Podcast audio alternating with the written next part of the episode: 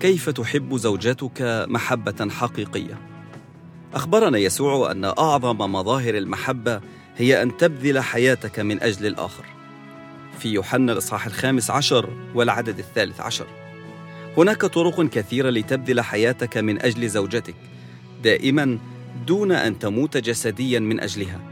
إحدى هذه الطرق هو أن تبذل نفسك من أجلها في الصلاة. بمعنى التضحية بقدر قليل نسبيا من الوقت من أجل خيرها الأسمى وهو خيرك الأسمى أيضا في النهاية. هناك أشياء كثيرة ترغب الزوجة في سماعها وهي ثلاثة عبارات من أهم أربعة وهم أنا أحبك. تبدين جميلة. الفواتير دفعت.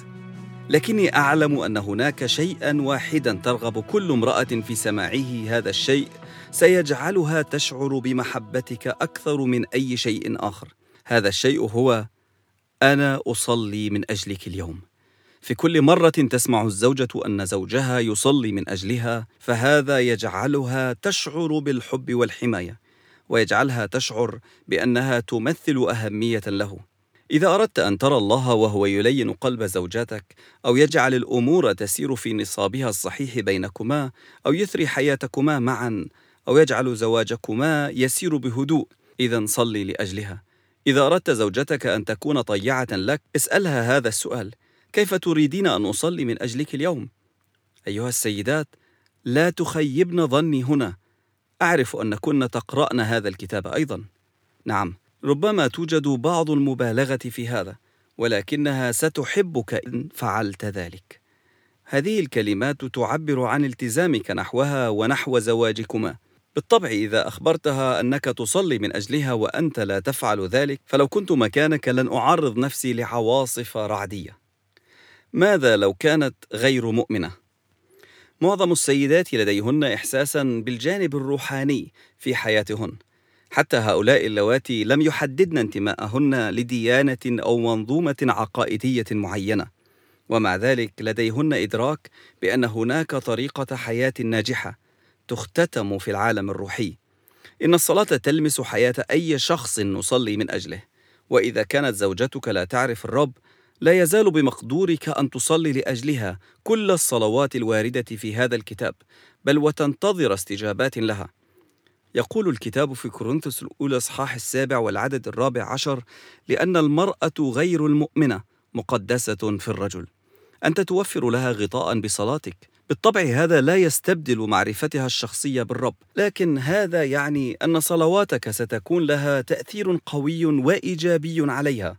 فقد تذكر في كل مرة تصلي من أجلها أن تطلب من الله أن يفتح قلبها لتقبل حق كلمته ويمنحها مقابلة مع الرب تغير حياتها. محتويات كل فصل من فصول الكتاب. كل فصل من فصول هذا الكتاب العشرين يركز على جانب واحد من حياة الصلاة بطريقة أرجو أن تكون مشجعة وملهمة ومحفزة لك. سأشارك معك ما تعلمته بالخبرة وما علمني الرب إياه. وفي نهاية كل فصل سيكون هناك الأربعة أجزاء التالية. الأول هي تقول: هذا الجزء مبني على استطلاع رأي قمت به بنفسي مع مئات من السيدات في كل أنحاء أمريكا. وقمت بسؤالهن عن ماذا يردن أن يصلي أزواجهن لأجلهن. الشيء المذهل في هذا أن النتائج كانت واحدة في كل مدينة أو ولاية قمت بزيارتها. الثانية هو يقول وهذا الجزء يتلخص في مشاركات عدد من الأفراد عن كيف يصلون من أجل زوجاتهم. وعن الاستجابات التي اختبروها نتيجة لصلواتهم. تشجعت جدا واستمتعت بكلماتهم الملهمة ومشاركاتهم المؤثرة وأثق أنك ستشعر بهذا أيضا. الثالثة قوة الصلاة. وهذا الجزء عبارة عن صلاة مقترحة عن موضوع فصل الكتاب. يمكنك أن تصلي بها كما هي أو تضيف أي شيء شخصي تريده فهي ليست إلا مجرد مرشد لك. الرابعة أدوات القوة. تحتوي هذه الصفحة على بعض الآيات المختارة من الكتاب المقدس.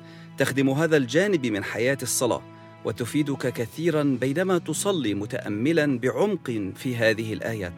وبمقدورك أن تصلي بصوت مسموع في إعلان للحق بينما تجتاز موقفا معينا. أو تصلي بهذه الآيات أمام زوجتك.